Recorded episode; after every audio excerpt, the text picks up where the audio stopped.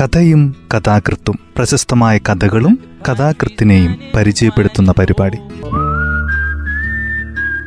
തയ്യാറാക്കിയത് ജോസഫ് പള്ളത്ത്. ശബ്ദസഹായം റമീഷ് ആരിപ്പള്ളി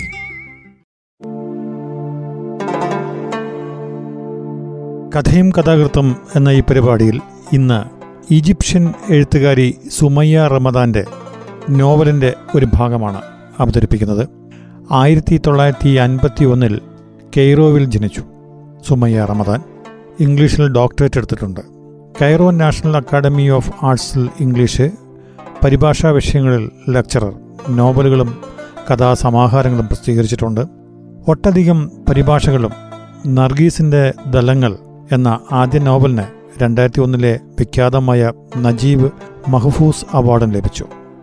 നർഗീസിന്റെ ദലങ്ങൾ എന്ന നോവലിന്റെ ഒരു ഭാഗമാണിത്. ഇങ്ങനെ തുടങ്ങുന്നു.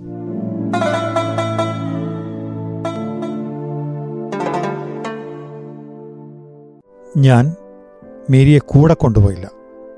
അല്ലെങ്കിൽ വിട്ടുകളഞ്ഞു. അവക്കതിൽ പരാതിയുമില്ലായിരുന്നു.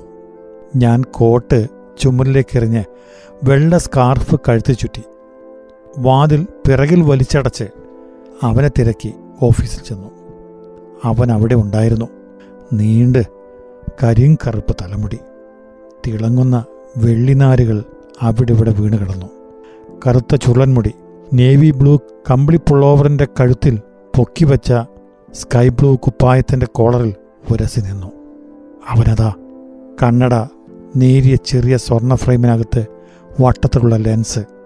വായ ഇറ്റാലിയൻ നവോത്ഥാന കാലത്തെ ചുവർച്ചിത്രത്തിന് ചുറ്റും അണിയായി നിൽക്കുന്ന മാലാഖമാരെ ഠ ആകൃതിയിലുള്ള ചുണ്ടുകളെ ഓർമ്മിപ്പിച്ചു. തവിട്ട് നിറമുള്ള കണ്ണുകൾ കുസൃതിയോടെ തിളങ്ങി. അബ്ബേ തിയേറ്ററിൽ ആധുനിക ഐറിഷ് ഡാൻസ് അവതരണത്തിൽ വെച്ചാണ് ഞങ്ങൾ കണ്ടു സംസാരിച്ചിരുന്നത്. മറ്റുള്ളവർ മുന്നോട്ട് നടക്കവേ അവൻ എന്നോട് പറഞ്ഞു എനിക്ക് നിങ്ങളെ നന്നായി അറിയാം. ഞാൻ സ്വപ്നത്തിൽ കാണുന്ന സ്ത്രീയാണ് നിങ്ങൾ. ജങ്കിന്റെ നിഗൂഢകർത്തങ്ങൾ എനിക്കിഷ്ടമല്ല. കടുത്ത ഫ്രോയിഡനാ ഞാൻ. ഞാൻ കുറേ കാലമായിരുന്നു. എന്നാണൊന്ന് കൂടിക്കാണുന്നത്? അവൻ അങ്ങനെ ചോദിച്ചപ്പോൾ ഞങ്ങൾക്കിടയിൽ രണ്ട് അപരിചിതരെ വേർതിരിച്ചിരുന്ന കൃത്രിമത്വത്തിന്റെ നേർത്ത മുഖംമൂടി അഴിഞ്ഞു വീണു. പക്ഷേ അപ്പോൾ ഞാൻ ലണ്ടനിലെ മഴ പെയ്യുന്ന ആഴ്ചയറുതിയിൽ സൺഡേ ടൈംസ് തുറന്നിരിക്കുകയായിരുന്ന മറിയം എന്ന അറബ് യുവതിയെക്കുറിച്ചോർത്തു പത്രത്തിന് അവളുടെ തുറന്നുപിടിച്ച കയ്യേക്കാൾ വലിപ്പമുണ്ടായിരുന്നു. മുഖം അതിന്റെ മടക്കുകളിൽ പൂഴ്ത്തിവെച്ച് നിശബ്ദമായി കരയുകയായിരുന്നു. അതിനാൽ ഞാൻ പറഞ്ഞു നമുക്ക് ഞായറാഴ്ച കണ്ടാലോ? സമയം വന്നപ്പോൾ ഞാൻ പോയില്ല. അവൻ എന്നെ ആഴ്ച മധ്യ കണ്ടപ്പോൾ ആഹ്ലാദം വന്നുള്ള മുഖത്തെ തിളക്കം അല്പം അടക്കി ശബ്ദം മയപ്പെടുത്തി. ആരോടാണ് ഞാൻ നന്ദി പറയേണ്ടത്? മൂന്ന് ദിവസം വൈകിയതിന്? സാൽബദോർ ദാലി. തമാശയല്ലല്ലോ. തമാശയല്ല. എന്നോട് പറയണമെന്നുണ്ടോ? എപ്പോൾ എങ്ങനെ എങ്ങനെയൊക്കെ? ഞാനൊരു പോസ്റ്റർ തൂക്കുകയായിരുന്നു. നർഗീസ് പൂച്ചെടിയുടെ രൂപപരിണാമത്തിന്റെ ഒരു പ്രിന്റ് അപ്പോൾ പെട്ടെന്ന് താൻ പറഞ്ഞതോർത്തു. അങ്ങനെ കാണാൻ വന്നു. ഞാൻ അവനിരിക്കുന്ന ജനലിനരികെ കസേരയിലേക്ക് ചെന്നു. മുറ്റത്തേക്കാണ് തുറന്നിരുന്നത്. അവന്റെ കുപ്പായക്കോളറിൽ നിന്ന് ഉറ്റി വീഴുന്ന സോപ്പിന്റെ നറുമണം ശ്വസിച്ചു. ജനലിൽ കൂടെ ഞാൻ യൂണിവേഴ്സിറ്റി അടുത്തിടെ മേടിച്ച ഹെൻറി മുറിന്റെ പ്രതിമ കണ്ടു. ഇതിനു മുമ്പ് കണ്ടതിൽ വെച്ച് വ്യത്യസ്തമായ പ്രതീതി.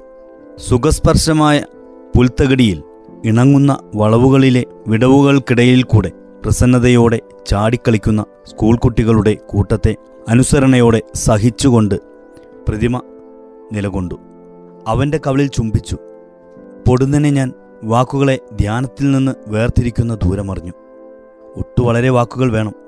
അതിലുപരി കുറഞ്ഞൊരു നേരത്തെ വിരാമവും തഴക്കം വന്ന കണ്ണുകൾ പോലും മനസ്സിലാക്കാത്ത വിധം അത്രയും നിസാരമായ ആയിരക്കണക്കിന് ചെറുചലനങ്ങളും നിറങ്ങൾക്കുള്ള കുറെ കൂടെ വലിയ പാലറ്റും വേണം. വെറുതെ തെറ്റിദ്ധാരണയെക്കുറിച്ച് സൂചന നൽകാൻ മാത്രം ഞാൻ അർത്ഥമാക്കുന്നതും വാക്കുകളും ഒന്നാണെന്നറിയുന്ന ഘട്ടത്തിലെത്തുന്ന മുമ്പ് ഇതിലേക്കൂടെയെല്ലാം നീ കടന്നു പോകേണ്ടതുണ്ട് അധികവുമില്ല കുറവുമില്ല. ആരെയാണോ ഉദ്ദേശിച്ചത്? അയാളത് പെട്ടെന്ന് തന്നെ മനസ്സിലാക്കുന്നു.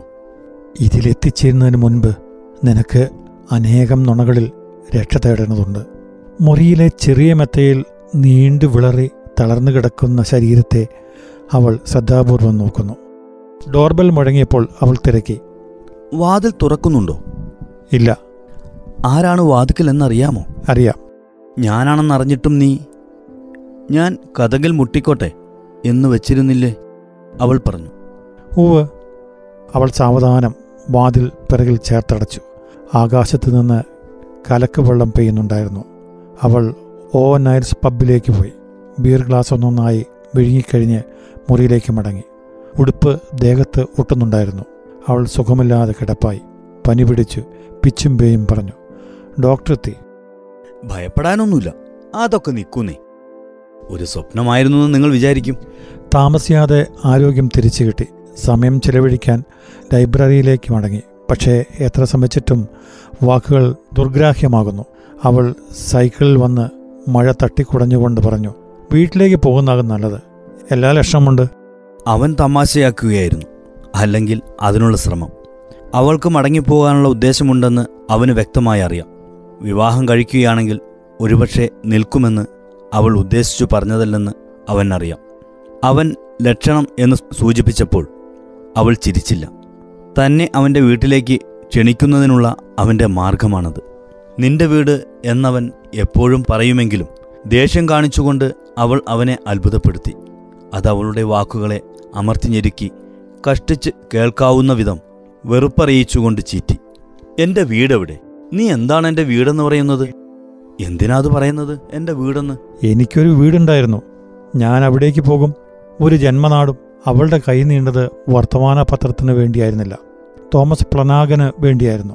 ഐറിഷ് സാഹിത്യത്തിലെ ശ്രദ്ധേയനായ പ്രമാണികൻ. ഹെൻറി അഞ്ചാമനെ ഉദ്ധരിച്ചിരിക്കുന്നു. അവൾ അവനത് വായിച്ചു കൊടുത്തു. അവളുടെ ചുണ്ടുകളിൽ ഒരു വിളർത്ത അമർത്തിയ പുഞ്ചിരി. എന്റെ നാടോ എന്റെ കുന്തമാണ്. എന്റെ കുന്തമാണ് എന്റെ നാട്. ദുഷ്ടൻ കശ്മലൻ വഞ്ചകൻ തെമ്മാടി. എന്ത് കുന്തമാ എന്റെ നാട്? ആരാണ് എന്റെ നാടിനെക്കുറിച്ച് പറയുന്നത്?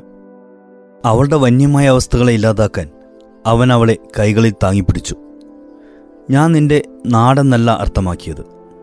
എന്റെ രാജകുമാരി വീടെന്നാണ്.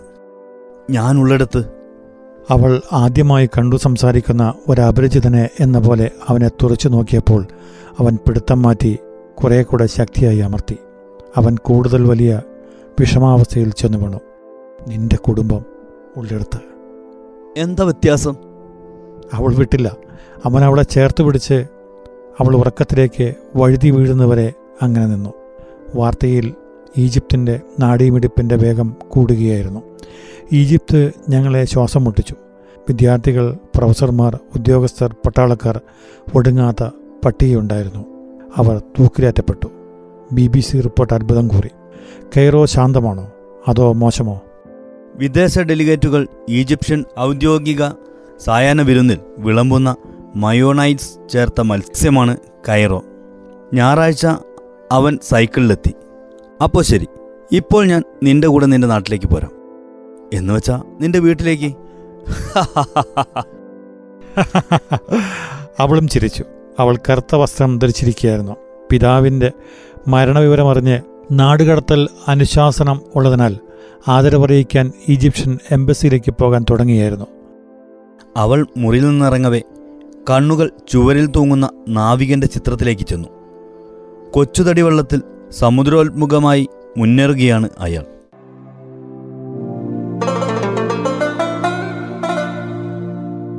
വീടുള്ളവരുടെയും വീടില്ലാത്തവരുടെയും കഥ പറയുന്ന നോവലിലെ കിമി എന്ന ലോല മനസ്കയായ നായിക വിദ്യാഭ്യാസം ചെയ്യുന്നതിന് വേണ്ടിയാണ് അയർലൻഡിലേക്ക് പോയത്.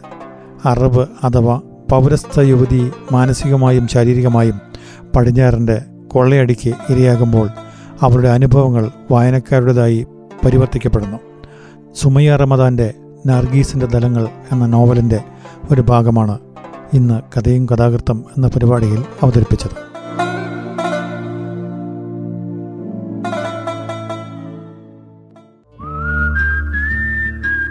തയ്യാറാക്കിയത് ജോസഫ് പള്ളത്ത്. ശബ്ദസഹായം റമീഷ് ആരിപ്പള്ളി കഥയും കഥാകൃത്തും പ്രശസ്തമായ കഥകളും കഥാകൃത്തിനെയും പരിചയപ്പെടുത്തുന്ന പരിപാടി.